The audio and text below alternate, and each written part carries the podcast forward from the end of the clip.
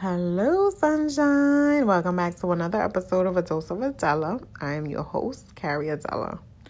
Okay, I'm like filled with gas, and I know that's so like TMI, but I don't know what is happening. So excuse me if I burp. I didn't mean it. Um, it's been about two and a half weeks since I've posted, maybe even three since my last episode. Um, you know, I've been super busy, and I just wanted to be fully present and fully focused on my retreat um, I don't know if you follow me on social media or if you are on my mailing list, but I just held my very first retreat, the Healthy Vibe Retreat, and it was amazing, amazing, amazing, amazing. And not just because I said so, but because the women who attended said so. And because it was such a great time, I am hosting the second annual Healthy Vibe Retreat, which is officially open for registration. Um, and so there were 12 spots. There are now 10. I don't know how many will be left or available when you hear this, but I opened the registration today. Didn't even announce that I opened it, and two spots are gone. So that's still mind blowing to me. But if you missed the first retreat and you wanted to attend, or if you've never been to a retreat and it sounds, you know, like something you want to do, if you just want to experience something different and meet new women, make new connections, um, come to the retreat. Head on over to careyadela.com, secure your spot. All of the information is on my website. Again, that's careyadela.com. I'll leave it in the description. So, yeah, if you have any questions, you can feel free to email me, DM me, um, and I'll respond. I'll answer it. But, yeah. March is coming. it's in March. Um, and I know to you that might sound like that's super far away, but like think about the fact that it's already August. It feels like we blinked and the year is already over. So this year has passed us the same way that this year passed us fast. That's how quickly March is gonna come. So don't sit here and think, oh my God, March is so far away. I'm not gonna get a ticket yet. I'm not gonna reserve my spot. I got time. You don't have time if it's something that you are interested in, invest in yourself and secure your spot. You know, I know a lot of times we wait for people and we want to wait for our friends and we want to wait for our family members or whoever it is because we don't like to do things alone. If that is you, step outside of that comfort zone and just do it. Just come to the retreat. I promise you, you will not feel alone you will make so many new connections and meet so many beautiful women. The women on my first retreat were strangers. You know, maybe some of them had did challenges together, but for the most part, women didn't really know each other. You know, a lot of them were strangers. And now they have this bond and this connection and they built this little sisterhood and it's such a beautiful thing to watch. And it's really the purpose of everything that I do. So the tribe, the Healthy Vibe tribe was created to do just that. And so was the retreat um, the retreat is just a little bit more. It's a time for you.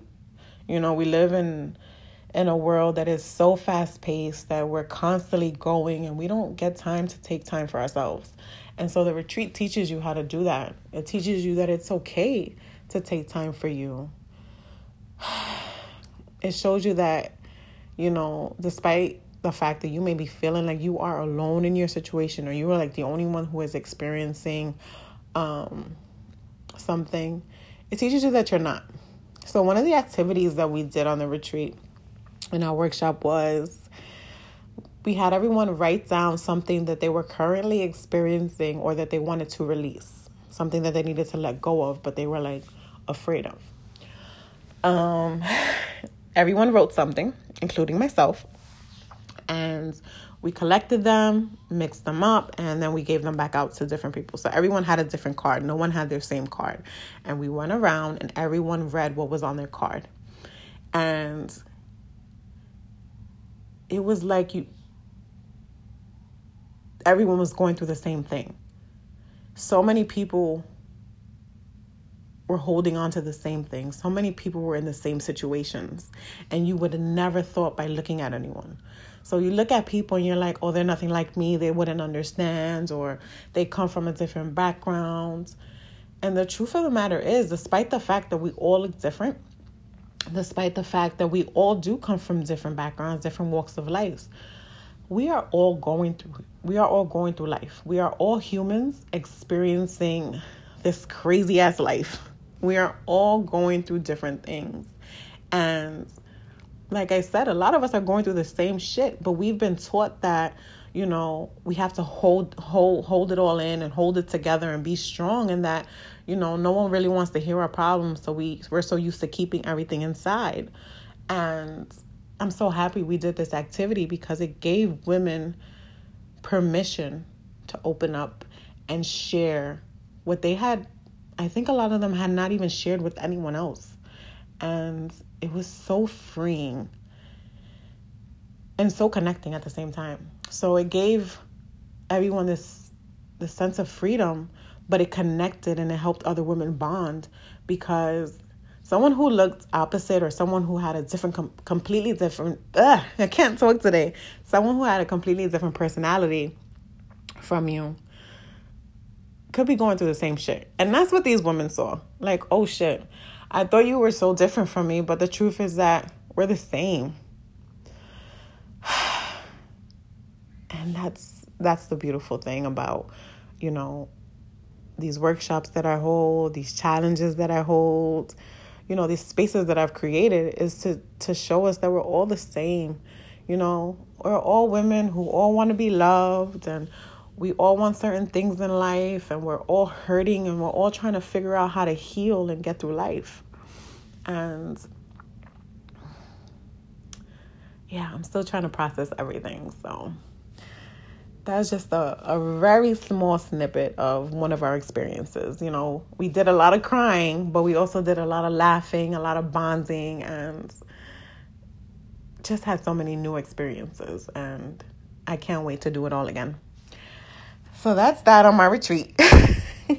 my little mini update um, on that. If you are interested in like seeing pictures or hearing like a review, I'll be posting some more um, on my Instagram, Carey Adela, and also on the retreat page, which is the Healthy Vibe Retreat. And that's on Instagram. So there's also pictures on my website and information there. Um, but yeah, one thing that I definitely,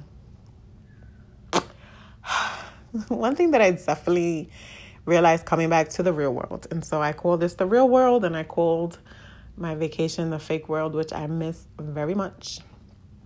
Um, it reminded me, ugh, it reminds me, I can't speak. I can't speak. Um, my chest has been tight. I haven't been able to breathe right. Like I came back to New York and I fell apart again. Um, but I came back and I realized like I'm not doing what I want to do. I'm not fully living in my purpose. And not that I didn't know that before, but it's just like when you do something that you never thought you would do, that you never even imagined, it wasn't even a thing that you had in your mind, right? For me, that was a retreat. Like I never had a retreat in my mind. Um, but God gave me this vision and he helped he he was the one that brought it to life, you know? He gave me everything that I needed to bring it to life because this is my purpose. You know, whether it's for treat or bringing women, you know, together, just using my voice and sharing my story to connect everyone. That is my purpose. And I go to this job and I'm like, why am I here? And if my coworkers are listening, I don't know. I feel like some of them stalk me. Not my old coworkers. Okay, so backstory. So, you know how you ask for shit, and sometimes a guy will give it to you just to show you that it's not what you want. So a few years ago, I made a list, and I made a list of everything that I wanted in a job, from the salary to the the kind of women that I wanted to work with, and I wrote it down, and I let it go and I got the salary and I got the exact kind of women that I wanted to work with. Some amazing women. Again, all different, so beautiful inside and out, and I loved it. You know, fast forward to now, over the years they've gone they've gone on to, you know, different jobs and moved up and we don't work together. Maybe there's like two of us, three of us, but we don't even see each other. And so, you know, these women are my friends and I miss seeing them every day. And I know some people are like, well, I don't go to work to make friends. I don't give a fuck. I do. my work is where I spend most of my time. And to me, work is like a second family. Like I see my my coworkers more than I see my family sometimes. And I like to like the people that I work with. And I did. And this job has taught me a lot. You know, it has made me step outside of my comfort zone because I had to do a lot of public speaking, which is my biggest fear. I do not like speaking in front of people at all. Um, but it definitely had me connect with so many beautiful people. And now that they're gone, I like hate going to work. I'm not doing what I want to do. And I wake up and I dread it. And every day I'm like, oh, I go in later. And I'm like, oh, the day is just dragging. But recently, over the last couple of months, as my, you know, old coworkers slash friends have left, they've been replaced by white women. And it is very odd to me that there are no other women of color besides myself. I'm the darkest woman of color, which is an issue for me because of the population that we work in. You know, we serve we serve black and brown people. We serve a lot of people who, you know, speak Spanish. And none of the people that they're hiring look like the people who we are serving that we're working with. And so, you know, I know that our patients notice it. They feel uncomfortable because they're like, well, you don't understand my life. You don't, like, you can't relate. And I get it. You know, I get it. I don't get why this is happening. And so for me, it's just like, I know that it's my time to go. Um, and some people are like, "Why do you care?" I had a coworker, me and him had like a a conversation because he's a he's he's a white passing Hispanic male. But we had a conversation. We have conversations about race all the time at my job, and it's something that I can appreciate with you know my coworkers that I had. And you know, two of us were talking about the fact that they're only hiring white women. So he jumps in and he's like, Well, what's the problem? okay, that's the problem right there that you don't even notice that there's a problem. Um, so he made a comment like, Well, I can work with anyone. And I'm like, I can work with anyone too, but you're clearly missing the points. And then he says, Well, maybe, you know, no one else is applying.